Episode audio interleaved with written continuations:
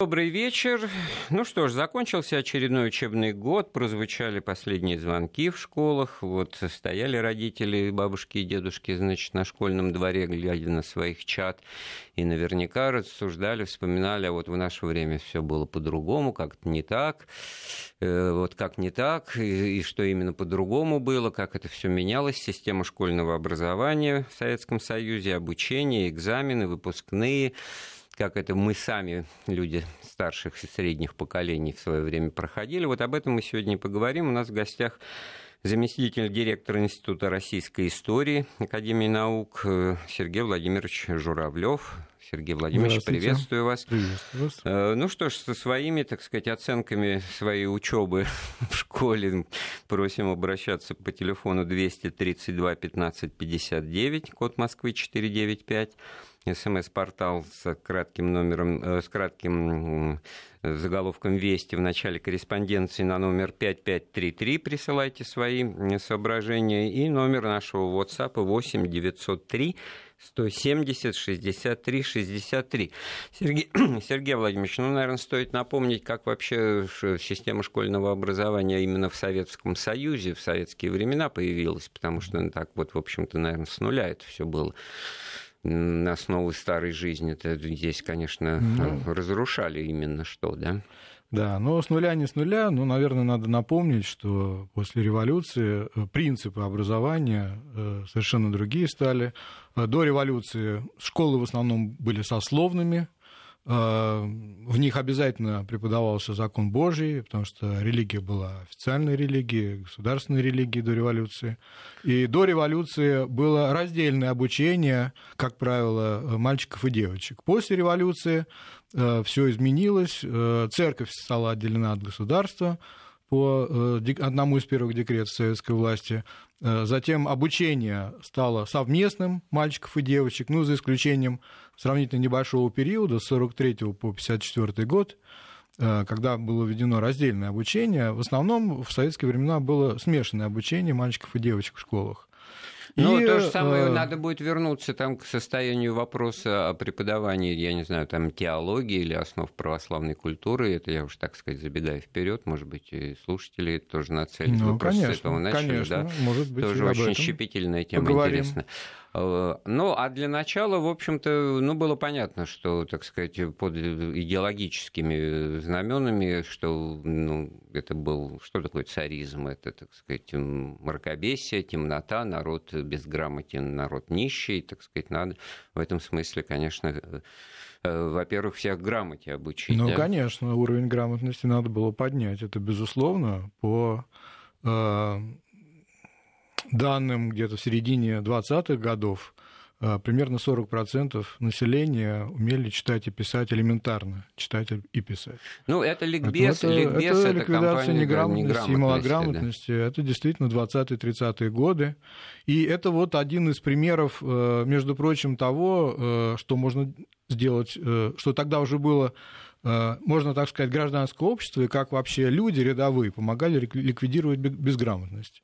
Ведь э, вот эти э, культармейцы, они по доброй воле брали себе там 10-15 человек и обучали их грамоте абсолютно бесплатно. Ну, там дарили лучшим из них отрезы на платье или шаровары – или, может быть, путевку в санаторий. Вы хорошую вот э, произнесли, так сказать, фразу о том, что это самообразование, это показатель самоорганизации общества, и если, так сказать, взаимно, взаимовыгодно, то и взаимное обучение, да, это, так сказать, не, э, в общем, присутствовало в истории, там, ланкастерские школы взаимных, взаимного обучения, потому что учитель, действительно, педагог и ученый человек, он работает с теми, кто, так сказать, более продвинутый, а они, в свою очередь, по цепочке уже, так сказать, доносят э, знания по остаточному ну, а помните, как тех... в советские времена да. э, от, отличников прикрепляли к двоечникам, чтобы они помогали им, тянули Очень хорошо и так далее. Помню, а вот сейчас даже... этого, по-моему, нет совсем. Ну, не, вот не знаю, я вот Это, такую... по-моему, уже исчезло. Я вот в такую засаду на такие вилы попал, мне меня дали на растерзание, значит, двум второгодникам, которые, в общем-то, так сказать, неизвестно, кто в этой битве идей, характеров, значит, побеждал, но считалось, что, значит, они стали учиться лучше, во всяком случае, все эти, э, я не знаю, матерные, так сказать, выражения, которые они пользовались, они начали пользоваться ими уже грамотно, так сказать, как шутка. То есть взаимное обучение. Э, ну и чему-то, Как чему-то вы их научили, а чему-то они вас. В общем, да, мамы этих двоечников очень скептически на меня смотрели, когда меня им представили, так сказать, видя, что, наверное, дело не выгорит. Но ведь речь так, тогда, скажем, о чем шла? Им надо было дотянуть до восьмого класса. Уже было понятно, что, значит, там в 14 лет, 8 классов, все, они уходят куда-то в сторону, скорее всего, в ПТУ. Вот, и получается, что их, значит, ну, это как неполное среднее. Вот когда вот эти вот системы сложились, полное среднее, неполное, здесь как бы уже оценка государства, планки, устанавливаемые государством. Напомню, ну да, но этапы, можно да? напомнить, что в 1930 году э, были приняты соответствующие законодательные акты об обязательном начальном образовании. Э, это семилетка была. Э, затем уже где-то к 1937 году в крупных городах перешли на 70-летнее образование. И в сельской местности была поставлена задача перехода на обязательное среднее образование в третьей пятилетке, но в связи с начавшейся войной эта задача не была решена, и только где-то на рубеже 50-х, 60-х годов у нас в стране э, мы перешли на полное среднее образование э, и в городах, и в сельской местности. Ну и сейчас это уже понятно, что школы, ну для 90, там, условно говоря, процентов учащихся в ней людей, это, так сказать, этап для последующей подготовки к поступлению в ВУЗ. Раньше такого не было, по-моему, так сказать. Но сейчас практически весь выпускной контингент ежегодно, значит, так или иначе пробует себя, значит, для того, чтобы получать высшее образование. Если так абстрактно, с другой планеты, так сказать, вот из, из предыдущего часа, так сказать, рассуждая, то и слава богу, все развивается, уже и среднего-то образования не хватает. На самом деле нам, к сожалению, понятно, что качество этого образования, в общем-то, не невелико, да. Но вот у советской школы, я бы э, хотел продолжить мысль о специфике, э, была еще одна очень важная особенность. Она изначально была, ориентирована на э, получение школьникам какого-то какой-то профессии для того, чтобы Э, можно было работать на производстве, считалось, что это очень важно, при общении к труду школьников с ранних лет, э, чтобы они могли То есть это не получить... ПТУ, это именно задача Нет, чтобы... общеобразовательной да, да, школы, ну, чтобы она была политехнической. Да, я, вспом... я вспоминаю вот 70-е, 80-е годы. Э, очень многие хотели, допустим, старшеклассники получить права уже в школе. И были такие возможности. Сейчас, мне кажется, вот этот эта особенность в значительной степени утрачена. Вы знаете, уже Хорошо это или плохо, можно обсудить. Уже подхватили вот первый тезис о второгодниках и пишут, ага. почему нет специальных школ для второгодников. У моего сына в классе учится дев... девушка на три года старше его, и вообще уже какая-то конфузная ситуация двусмысленная складывается. Вот в этом смысле вообще задача этой школы в чем заключалась? Чтобы все-таки научить всех, не, не, не делать отсева, как это на стадии высшего образования, где понятно, если ты не справляешься, там не сдаешь экзамены, у тебя задолженности, тебя отчисляют, и в общем-то, понятие второгодника здесь отсутствует, а в школе, значит, и это ведь любому второгоднику, любому лоботрясу, любому, так сказать, да. бездарю, понятно, что все равно ему аттестат э, выдадут, и это не выдать, это больше проблем будет у школьного, у педагогического коллектива, а не у него. И это вот тоже. Но так... если серьезно говорить на эту тему, то на самом деле в советские времена и сейчас есть специальные школы, надо просто довольно четко разграничить, в чем причина того, что человек не успевает. Если он лоботряс просто, это одно дело. Э, здесь одни меры надо принимать. А если у человека проблемы со здоровьем, и он по объективным причинам не тянет, тогда он переводится либо на домашнее обучение, либо есть спецшколы для детей, отстающих в развитии, скажем так, по разным причинам. Э, но ведь много ведь инвалидов, к сожалению. Сейчас Это разные вещи количество, конечно, да. конечно. Сейчас, между прочим, вот одна из тем, которые, э, например, на Западе в, школ, в школьном образовании э, дискутируется, надо ли допускать инвалидов детей в обычные классы, и э, с моральной точки зрения, как это выглядит, способствует ли это социализации их, и как э, дети обычные будут относиться к детям-инвалидам. Вот сейчас такой тренд, например, на Западе, что обязательно нужно, чтобы э, а, а, дети-инвалиды были включены да с ранних лет в полноценную жизнь, предоставить им возможности для образования, я вот, социализации. Я вспомнил по собственному опыту. А у нас там, как? Ведь у нас не было в обычных школах никогда Конечно, инвалидов. Нет. А, а Это было раз, раздельное я обучение. Картинку жизни из одного из лондонских районов я обращал внимание, когда ходил на работу, значит, что подъезжал такой, значит, пикапчик, в который можно было, значит, колясочку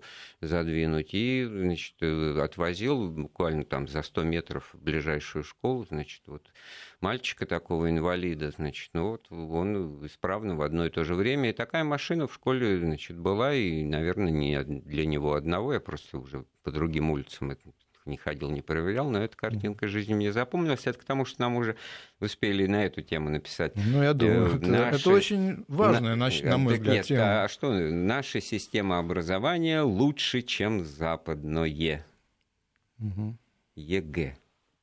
А, западное ЕГЭ. Ну, оно уже и, и Восток, и наше родное стало. Так что. Да, да. Но... Но в свое время, я честно скажу, вот те, кто занимался этим и сравнивал систему образования, во многом западное современное образование э, было построено на той базе, которая была наработана в советской образовательной системе, вот. комплексный подход к образованию, то есть сочетание э, дошкольного, внешкольного, школьного, затем вузовского образования, как единой системы, вот эта системность и э, логический переход от одной системы к другой, единые методики и так далее, это все на Западе во многом было перенято в свое время из советской системы. А вот сейчас вот сколько мы эту тему много э, обсуждают, уже несколько лет, и все равно вот э, даже справиться на уровне подмены понятий. Одно дело образование, то, что вот угу. Сергей Владимирович сейчас говорит с точки зрения контента, содержания, учебных программ, и вот это его величество ЕГЭ, что такое единый госэкзамен. Госэкзамен да. это форма проверки знаний, форма конечно, проверки конечно. полученных знаний, может быть какая угодно. Ее вообще может не быть. Человек прослушал курс, получился, воспринял, запомнил, вооружился. Что он в этом смысле э, ответит на вопросы, он, может быть, даже там как-то и, и на двойку ответит, это будет оценка его знаний со стороны другого человека, который вот почему-то так решил. У нас процесс обучения, образования, его материально-техническая база, его, так сказать, содержательные аспекты явно подменен обсуждением проблемы вот этой чисто формальной. Как организовать, как обеспечить, ну, так сказать, легальность и и объективность вот этого экзамена, который суть письменный, который суть ответ на поставленные вопросы, поиск правильного среди вариантов значит, предложенных, что, в общем-то, удачливый игрок, так сказать, в любую азартную игру может, условно говоря, ну, я теоретически ответить и ничего не понимая. На самом деле я нажимая довольно, правильные кнопки. Довольно да. скептически отношусь к современной системе ЕГЭ, ЕГЭ, и, в общем, она трансформируется в соответствии с теми рекомендациями, которые эксперты дают. Ну вот я, например, принимал участие несколько лет в экспертизе тех э, вопросов, которые были по ЕГЭ, по истории по истории России. И должен сказать, что, конечно, э, проблем было довольно много. И вообще-то говоря, я бы разделил Э, гуманитарную сферу и техническую, потому что если там в математике можно где-то ну, там, давать точные ответы, потому что это точные задачи, дисциплины. Да, Дважды два – четыре, ничего не, подпи- не попишешь. Что вот э, в гуманитарных науках здесь намного важнее э, не то, как человек правильно запомнил, не дата, а как он размышляет. Сергей Владимирович, ну вот в русло основного разговора, а вот как в советской школе, так сказать, все таки не сразу же сложилась та система дисциплин, которые преподавались, вот чего-то, может быть, поначалу не было, потом появилось, потом исчезало. Было ли с самого начала вот такое привычное нам деление на гуманитарные и естественные дисциплины или точные э, науки? И, соответственно, вот когда появилась эта уклончивость, да, вот эти вот уклоны, традиционный э, школьный, так, гуманитарный или технический? Но нужно сказать, что, конечно, в первые годы советской власти во многом э, перенимались те предметы, которые были до революции, те технические дисциплины, гуманитарные дисциплины, русский язык, в частности, литература. Все это складывалось постепенно, но, скажем, э, в первые годы, в 20-е годы, э, вплоть до 1934 года не преподавался такой предмет, как история. Знаете об этом? Ну, так это следует из письма там, э, да, Сталина, да, да. Кирова, Жданова. То есть ни в школьном образовании, ни в вузовском года, не было истории. Почему оно и появилось, что, в общем-то, да. решили такой предмет ввести, потому что и понятно уже под каким, так сказать, соусом изначально его подавали, что это идеологический предмет. То есть история... Но это политика, политическая, да, да, прошлое. прошлое. Вот. А до этого вообще, значит, здесь э, никаких, так сказать, не было вариантов вариантов, да, ну, что называется, что было, то прошло, да. Вот это, я думаю, что но, при но любом отношении вот к, к истории, да, да. Э, и оценкам так, соответствующих там персон, во что, кстати говоря, чаще всего и выливается восприятие истории, ну, бог с ним в данном случае, то тут вот позиция была такая, что было и прошло, что про это сказать, хотите, вот, ну, читай, прочитайте, и будете иметь свою точку зрения, а специально как-то вот объяснять тем более через единый учебник. Этого, так сказать, в задачах советской власти не было. Тоже очень интересно, до 1934 года. Да, вот. да. А потом это стало важно, потому что одновременно в 30-е годы разрабатывалась история гражданской войны. А, в редколлегии, которой участвовал сам Сталин и правил некоторые тексты. Вот концепция революции как э, такого водораздела между историческим э, мракобесием, скажем так, и совершенно новой эрой, э, эрой наступающего коммунизма, вот это стало важно уже объяснить школьникам, показать, что в истории были разные этапы, периоды, и продемонстрировать значимость современного периода, периода строительства социализма и будущего. Вот история стала играть такую важную роль. И знания источника знания и одновременно, конечно, политической дисциплины. А можно ли вот сказать, что все таки вот на круг в первые десятилетия советской власти, значит, ну, как бы по, по умолчанию считалось, что главная задача образования, ну, это вот грамотного человека сделать, ну, и технически образованного, то есть упор э, должен был делать ну, на то, что мы готовим производственника,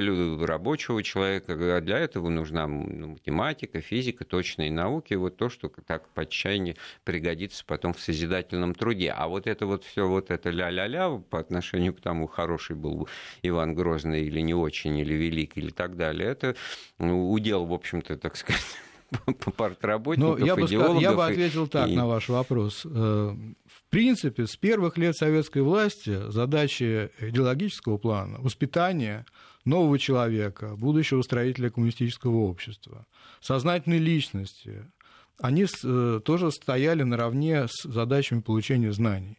Но э, по нарастающей политизации образования, она с 30-х годов в 30-е годы, 40-е. Но затем, мне кажется, что где-то 60-х годов вновь мы вернулись к э, технизации образования, скажем так, в меньшей степени стало уделяться внимание э, идеологическому аспекту и в большей степени особенно технические дисциплины, в связи с тем, что космос мы развивали, требовалось множество грамотных специалистов, инженеров, ученых. Вот не тогда ли появилась вот эта тенденция к созданию спецшкол, вот когда вот это вот интересно тоже, потому что ведь э, это, ну, очевидно, противоречит тезисам и установкам о всеобщем равенстве, о доступности и все того, что действительно во многом было на самом деле, и, и неважно, это сын ты академика или рабочего, так сказать, школа у нас одна, советская, все они там октябрята, пионеры и так далее, ну, потом там расставят на свои места, но, в принципе, вот школа, как, и, как понятно, там по номерам они делились, и все. А когда да. все-таки появилась вот это вот не просто в шепотком, вот эта школа угу. хорошая, вот эта школа не очень, вот эта привилегированная, да, вот да. в эту бы надо бы пробиться, вот, а, а в эту и так возьмут. Но самые-самые первые в нашей стране спецшколы и спецклассы появились еще в 30-е годы. Но их было раз-два и обчелся в крупных городах. А вот э, тенденция действительно к тому, чтобы побольше появилось э, физико-математических школ, лингвистических школ языковых и так далее, это, конечно, уже 60-е, 70-е годы. Ну, и что-то я вот пока вас слушал, я так думал, а, а что же следующее вот из такого подспудного? А вот это вот пити-мити, вот оно бесплатное, да, образование по определению, но вот, ну, всем понятно, это уже, так сказать, в развитии разговора, что и нанимать надо репетиторов. Э, потом стало вот в 60-е годы, я так думаю, вот когда я заканчивал школу в 72 году, было понятно, что по основным предметам, которые ты собираешься сдавать в качестве вступительных в университет, надо будет, так сказать, иметь репетиторов. И, и понятно, что здесь одной, одной школьной программы уже не хватает. Вот когда вот эта тенденция скрытая проявилась, и по части того, вот было ли оно платным, все-таки вот мало кто помнит, да, но при 9-10 классе все-таки были платные обучения, когда считалось базовым восьмилетнее образование. Ну, если годы, говорить да. о школьном образовании, то, в принципе, э, платным оно было с самого начала советской власти, в 20-е годы. Э, сначала это по решению местных властей, они имели право вводить платное образование. Но, э, что важно отметить, а, оно зависело, плата зависела не от э, социального положения человека, а от размера дохода семьи и не могла превышать там, 5% от э, среднего заработка рабочего. А затем уже было отменено платное образование, вновь введено, но только в старших классах школы и вузах в 1940 году, в связи с э, сложностью военной обстановки, необходимостью получить дополнительные деньги на финансирование образования.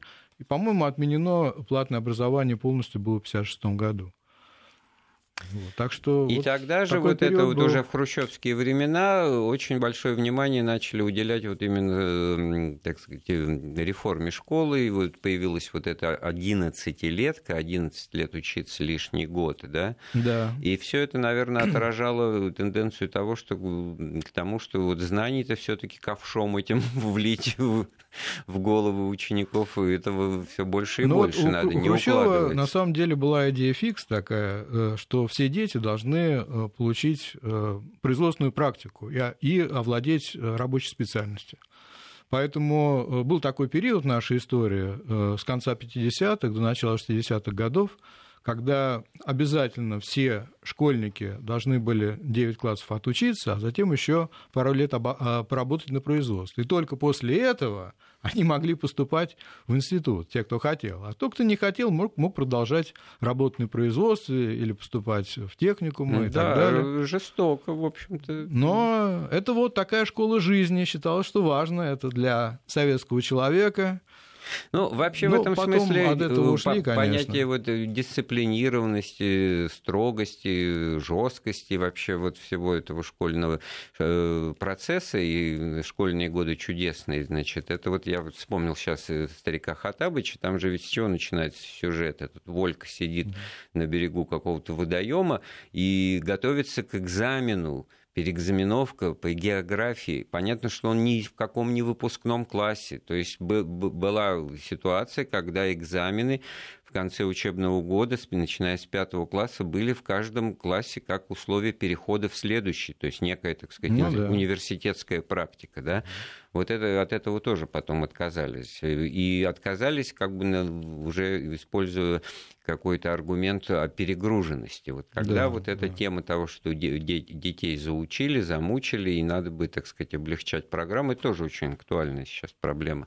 Она вот э, возникает э, когда? В, то, вот, в те... Ну, это в середине 60-х годов мы ушли от этого уже, от этой системы и стали экзаменоваться дети после начальной школы, затем э, после восьмого класса и после десятого класса уже выпускного. Ну, э, понятно, после восьмого, потому что это, значит, для кого-то уже был переход, значит, и продолжение учебы, ну, в ПТУ, в школах да, рабочей в молодежи. Вспомните знаменитый фильм большая перемена, кла- А. советская классика. Я считаю, замечательный фильм. Ну, И хорошо. Одновременно можно понять, что происходило в школах рабочей молодежи тогда. Э, Кстати, да, учатся по- программе там 9-10 класса, они, значит, понятно, что они закончили восьмилетку. А вот и ранний более фильм на ту же тему «Весна на Заречной улице», там Рыбников, значит, и его друзья учатся в восьмом классе и проходят программу вот у Евгения Онегина. Это тоже все очень показательно. Программа сама по себе, как я понимаю, не менялась. Да, Сделаем в паузу в нашем разговоре. Да, напоминаю, что сегодня мы говорим о школьном образовании в советской стране, о том, в чем оно заключалось, об экзаменах, о выпускных в связи с окончанием учебного года. И вот так вот в пересечении с, с- с темой, с по- пониманием защиты детей, вот от чего детей надо было защищать, от того, что их, значит, переучивают, э, их э, просто, значит, слишком интенсивные программы обучения, столько предметов, и ничего не успевают, отдыхать, детства нет. Это такая, такая тема тоже в, в отношении школьной жизни возникала и по нарастающей шла. И вот в, в чем здесь вот истина и где ее искать? Я обращаюсь к нашему гостю Сергею Журавлеву, заместителю директора Института российской истории Академии наук. Пожалуйста, Сергей Владимирович. Ну, здесь, наверное, надо все-таки говорить о том, что для каждого времени должны быть свои э, правила.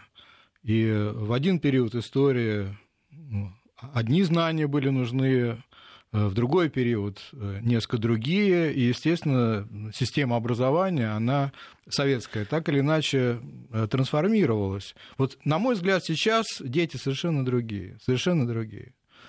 Э, И поэтому, конечно, э, неминуем переход на электронные учебники, на электронные системы Но это не, обучения. не дети другие, Новая эпоха методика другая, должны да. Эпоха, вызовы времени, да. да. И э, вообще-то говоря, ведь никогда не было в советские годы такой ситуации, когда дети, школьники, в чем-то лучше разбирались, чем их родители и тем более учителя. Вот Это- современные дети, вы обратите внимание на это, а они э, намного боль, лучше владеют вот этими электронными гаджетами. Ну, Да, м- чем моя наше трехлетняя дочь поколение с- попадает в Да, кнопочки чем- лучше, чем я. Это Да, я, тоже, я да, за нее да, рад, да. э, за себя глубоко И мы зачастую обращаемся да. к ним для того, чтобы они нам помогли что-то сделать. Ну, знаете, а с другой стороны, Ничего- никогда такого Сергей. Владимирович, главная э, задача учителя всегда-то это вот научить человека учиться.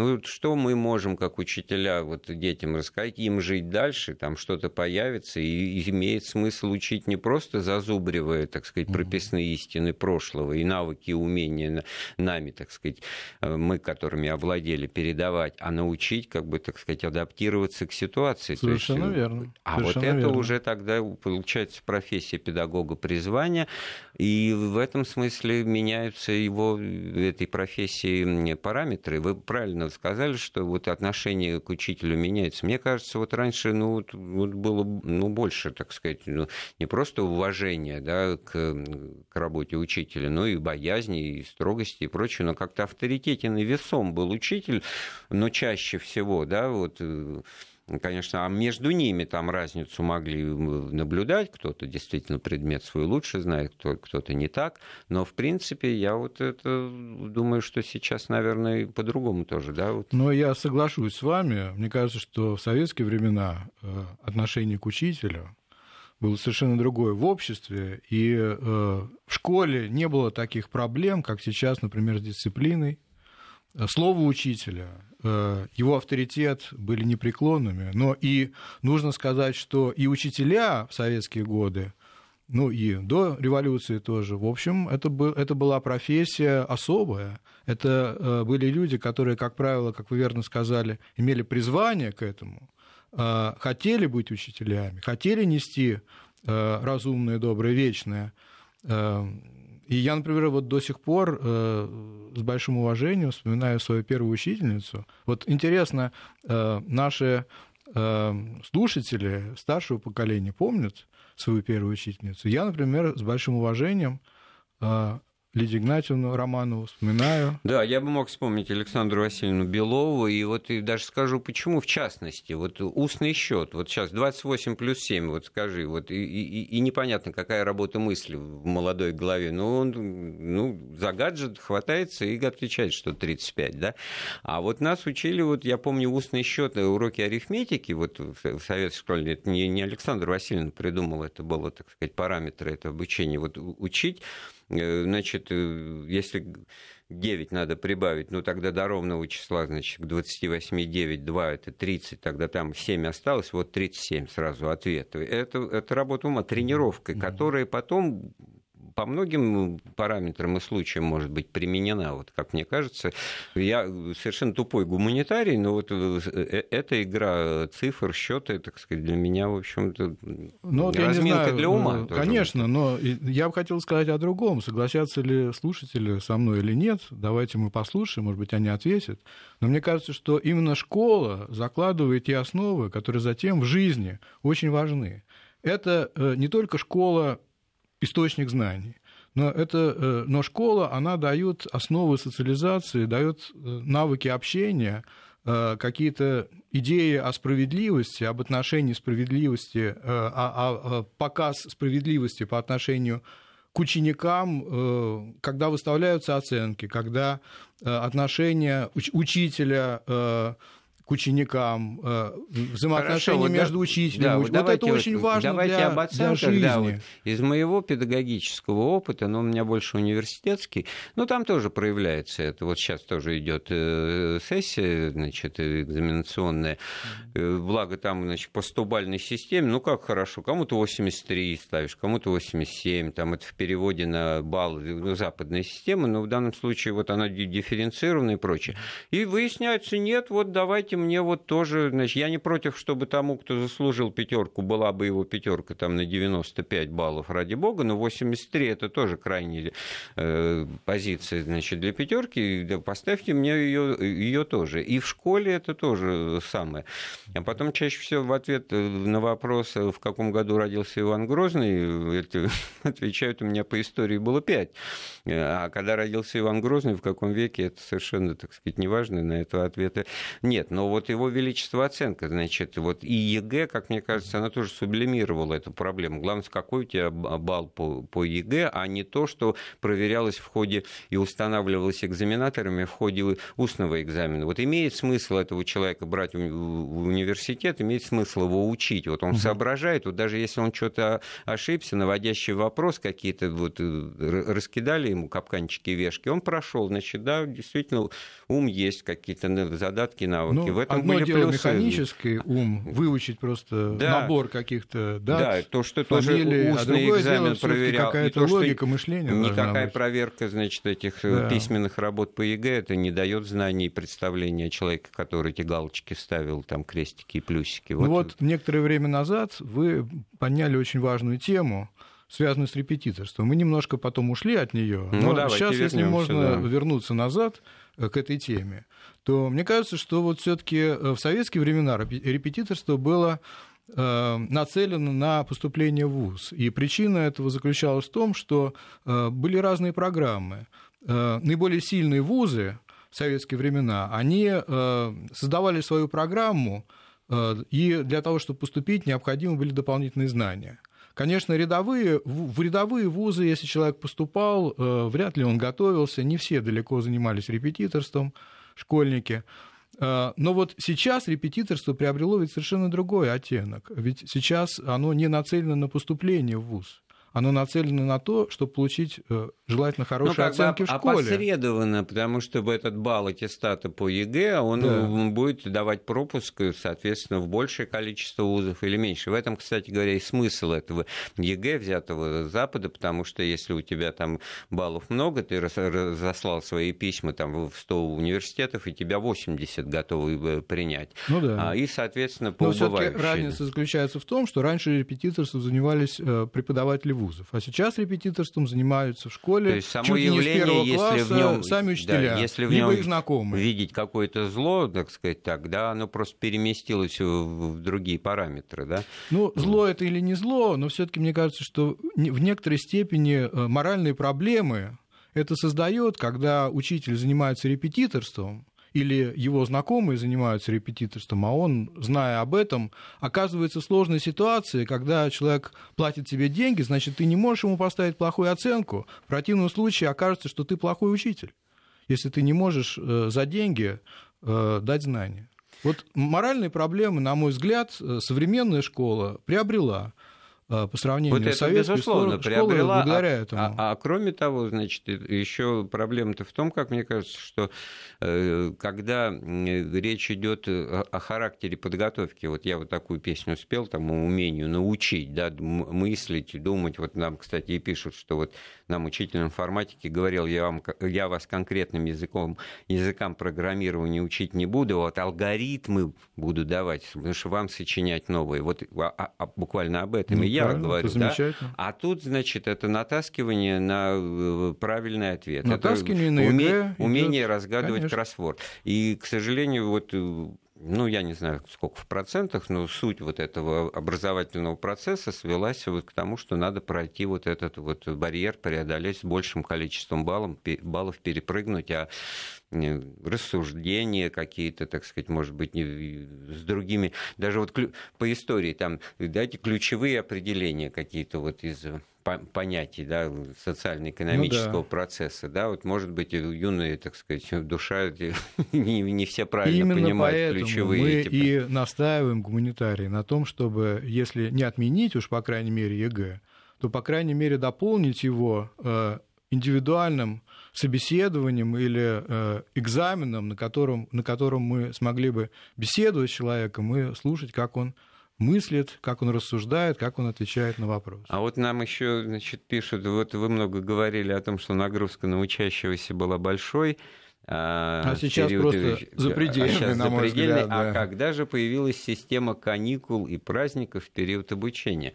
Ну, вот это вот, э, значит, ноябрьские, э, новогодние, весенний, значит, под них как-то книжки на неделю, ну, худо-бедно заполнял. Ну, главное, что какой-то был флажок у каждого, так Но сказать. были же всегда четверти, четверти учебные, вот это и между было, ними да? были каникулы. Но, по-моему, э, да, специально не занимался этим вопросом, но мне кажется, что да. Ну, отчасти это было продиктовано тем, что и праздники как бы водораздела обнаруживали очень ну, удачно, так сказать, по календарю выпадавшие. Ну, в общем, продолжим после выпуска новостей. О школьном образовании в советской стране, об обучениях, экзаменах, выпускных и, в общем, всем, о всем том, что, как мне кажется, вот в задачи это э, обучение и входит. Мы сегодня э, разговариваем с заместителем директора Института российской истории Сергеем Журавлевым. Сергей Владимирович, вот я вот mm. что подумал-то, действительно, если так подходить, что это школа и надо научить, натренировать, то, пользуясь как бы вот спортивной терминологией, чем больше ты тренируешься и экзаменов сдаешь, преодолеваешь эти барьеры, тем лучше ты научаешься. Ничего страшного, что если ты какой-то барьер сбил или преодолел его нечисто, а вот ну, то, что сейчас э, вокруг чего все споры, -то, вот я тоже, дайте мне тоже четверку, пятерку, неважно, знаю я или нет, но главное, чтобы у меня была отметка, так сказать, соответствующая. Вот, кстати, нам пишет одна слушательница, угу. первые экзамены мы сдавали в четвертом классе по окончании начальной школы. В первый класс я поступил в 1947 году. Ну, вот действительно, ну, вот то поколение, все правильно. А вообще э, ставить оценки в первых классах нельзя. А вот, я Запрещено. к тому и говорю. Значит, Чтобы не травмировать травмировать ребенка. Вот. Так вот, мы так давайте не травмировать, давайте тогда, значит, если у нас задача-то всех выпустить с аттестатом, давайте вообще этих оценок не ставить. Вот кто все равно, кто будет воспринимать, кто научится, мотив и стимул, да сам прочтет. Вот я знал, у меня были одноклассники, который получил в конце учебного года мы новую партию учебников, значит, за лето все прочитывали и приходили ну, ботаны, да? Ну, летом не... надо отдыхать а, вот. Да, да, это хороший Конечно. отдых. А почему? Это в, для кого-то это, о, да, для кого-то это каторга учебы, да? Ну, я считаю, что здесь а в результате у того и того пятерка. Разумная значит. золотая середина должна быть, потому что если устраивать каждый день экзамены, то э, это травмирует психику, на самом деле, ребенка.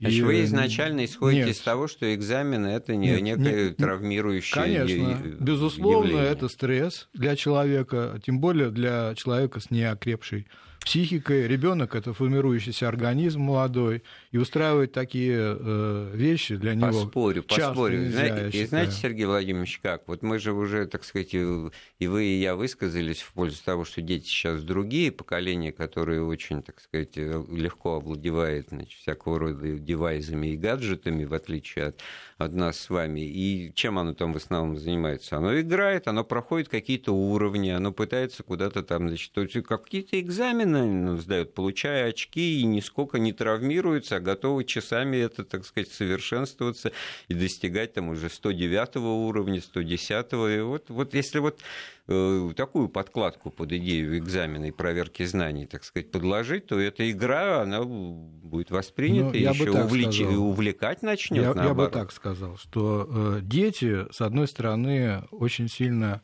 развитые, умственно действительно они развитые, они э, выглядят уже как взрослые, но в каких-то моментах они более уязвимы, я бы сказал, менее приспособлены к жизни, многие из них, по крайней мере, чем э, дети, э, которые учились в советских школах. Но вот меньше они умеют сами, своими руками э, делать, меньше приспособлены к реальной жизни, к сожалению. Так вот получается. Потому что они в больше виртуальном пространстве живут. А реальная жизнь это все-таки не, не виртуальное пространство. А вот тут нам э, прислали, значит, сообщение. Но это мы когда говорили о том, что раньше учителя были ого-го, а сейчас там ГИГ.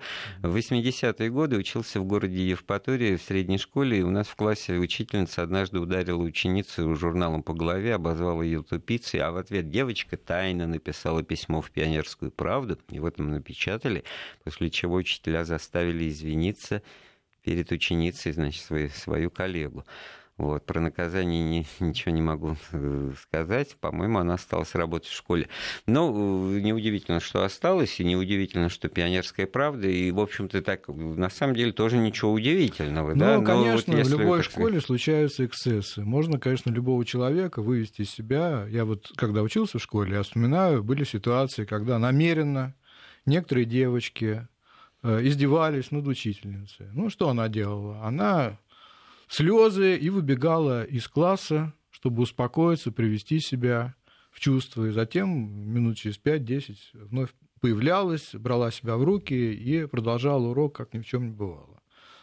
Конечно, такие случаи бывали. Я думаю, что каждый человек, который учился, может Ну, это вот, э, конечно, да, и это вот э, тема, здесь можно сгущать краски, разжижать краски, да, но в принципе ну, жизнь, это, это, это жизнь, жизнь часть да, э, жизни, конечно, но конечно. в данном случае усилия общества и государства, они все-таки здесь должны присутствовать для того, чтобы вот было больше того или меньше этого, да. И в данном случае это, вот я вот, ну да, если угодно, на уровне концепции, давайте превратим эту учебу в постоянные прыгалки, в соревнования. Ну, выходят дети, даже когда они во дворе гуляют, там же постоянно соревнования, вот в эти классики, у кого получится, у кого нет. Ну, а то рождаются и вырастают люди, которые не умеют проигрывать или которых, значит, привыкли только быть победителями. И к чему это приводит? Они реального соревнования жизненного не выдерживают, они под разными предлогами начинают его избегать, они, так сказать, куда-то выворачиваются из-под этого, ищут обходные пути.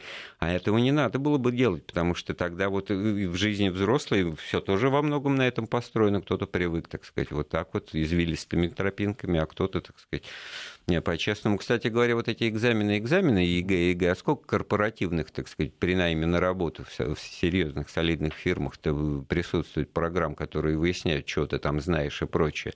Ну, начиная с, с IQ и, и прочие тесты там на, на протяжении часов ответы, так сказать. Ого-го, и даже если в какую-нибудь там нефтяную компанию поступаешь, а тебя спрашивают, в каком году была Куликовская битва, ну так, между прочим, ответил, тоже там какой-то да, бальчик какие, тебе. Какие это... у вас были любимые книжки в детстве? Но и это... На, это, на этом основании делаются какие-то глобальные выводы. А вот, вы, а вот можно реальную проблему да? поднять? Ну, хорошо. Школьную. Угу. Я просто открою секрет. Моя младшая дочь перешла сейчас в седьмой класс школы, и э, на самом деле есть проблема, которую я не очень понимаю, почему она не решается, а проблема чрезвычайно серьезная. Дело в том, что э, у нас в последние годы довольно много детей, э, которые могли бы запросто быть освобождены от физкультуры. А э, занятия физкультурой, они три, по-моему, раза в неделю, то есть довольно много занятий по физкультуре в школах сейчас у нас. Это действительно очень важный предмет, но проблема в том, что совершенно нет в школах так называемых специальных групп. То есть либо ты занимаешься, тогда ты должен по полной все нормативы да. выполнить, либо ты освобождаешься от физкультуры по медицинским показателям. А вот ничего такого, чтобы э, способствовало э, оздоровлению ребенка без излишнего напряга, что нельзя ему, нет. То есть нет специальных групп. Я считаю, что это чрезвычайно важная проблема, э, и эту проблему надо решать. Почему это не решается, я не понимаю. Тем не более, понимаю. что физвоспитание включено как бы в основной Конечно, базовый, это очень сказать, важно. этот как он, модуль, да, образовательный модуль. Да. Вот интересно, из Тюмени нам в конце программы написали «Не морочите голову, устные экзамены готовят человека к взрослой жизни». Сергей, Сергей, так я ровно это и пытался доказать, и думаю, Сергей Владимирович тоже. Вот все таки как не дано предугадать, как Но если ты каждый день будешь сдавать устные экзамены по 10 раз, это, Ну, по-моему, это хорошо, уже- но любой ответ у, у доски, значит, отвечать идет. Это, ну, ми- микроэкзамен. Ну, на этом вся школьная жизнь строилась. Там только можно было понять, что да, сегодня здесь меня вчера спрашивали по, по литре, но сегодня меня не спросят. Поэтому образ Базарова-то я знаю, а Рахметова так, можно, значит, пропустить. Не, ну понимаете, когда Вот. ты садишься писать сочинение, и это очень важный экзамен, потому что ты излагаешь свои мысли. Видно, как ты Ну, как а ты есть вещи, чувствуешь. это и чувства письменные, твои, понятно. это и знания твои, это и умение э, на бумаге написать. Вот, ну, и мы уже... и, э, э, грамматика и пункца- пунктуация это все фактически. Но Вот- это сочинение. Вот, кстати Это говоря, творчество. вот с русским языком очень интересно было, потому что экзамен. программа как таковая была исчерпывалась в- восьмым классом, но в девятом и десятом, я очень хорошо помню, э, на родительском собрании учителям сказали, что вот для того, чтобы подготовку для сочинений и прочего, и для сдачи экзамена устного по литературе, в котором в вузах, значит, один вопрос о синтаксисе, пунктуации по русскому языку, мы будем, значит, один из уроков в повторяющем режиме, значит, в неделю ну, просто повторять курс русского языка. И это была, в общем, всем понятная, как это, логичная вещь, но в школьной программе как, таковой этого не было. Вот удивительный парадокс тоже. Э, Просто как раз мы начали с того, что в известном смысле образование это самоорганизацию общества отражает, и, в общем-то, так сказать, можно тут взаимными усилиями в том числе, я не знаю, и частные, там, и безвозмездные, и прочие образовательные центры и так- далее. И там, где это все приветствуется, там этого всего очень много, на самом деле. Вот как ты получишь Ну да, образование. да. языковая база к восьмому классу уже действительно была наработана, считалась учеником, и дальше она как бы входила э, в состав русск... э, в состав литературы. Литературы, и в рамках литературы уже что-то повторялось, затем действительно готовились. Вот ваши прыгалки, экзамену. прыгалки. Я прыгалки об- образно употреблял. Школа не игральный зал. Вот, ну, ну, знаете, формально образ и сравнение. Я говорил о том, что экзамен это своего рода преодоление барьера, препятствия. Это прыжок, когда ты должен планку преодолеть. Вот, вот об этом. Кто-то вот действительно формально вот э, перепрыгнуть. Да, перепрыгнуть. Э, Жизнь — это сплошные прыжки. Если вы считаете, что я думаю, что это действительно игра в салочки на, на улице, тогда ну бог с вами. Всё я уже разозлился на наших ребенку. слушателей. Все-таки мы должны понимать, Плохой что в меня, школе да. учатся дети с неокрепшей психикой, формирующийся организм. И к ним нужно относиться не так, как к взрослым. Да. Другие должны быть критерии все-таки. И если Более мы все-таки щадящий их хотим как-то проверить на знание, то можно это дело немножечко спрятать и упаковать в какой-то, так сказать, Ну, игровой конечно, режим, так по чтобы крайней они не мере, получали убрать, стресса убрать лишнего. И так, чтобы им было интересно Ну, в, это, в это играть. Да? Совершенно и, верно. кстати, господи, сколько методик игровых, игровых, так сказать, заинтересованности для того, чтобы овладеть знаниями. Так что, так что вот так. У нас в гостях был доктор исторических наук Сергей Журавлев. Эфир программы подготовил и провел Андрей Светенко. Всего доброго, слушайте Вести ФМ. Всего хорошего.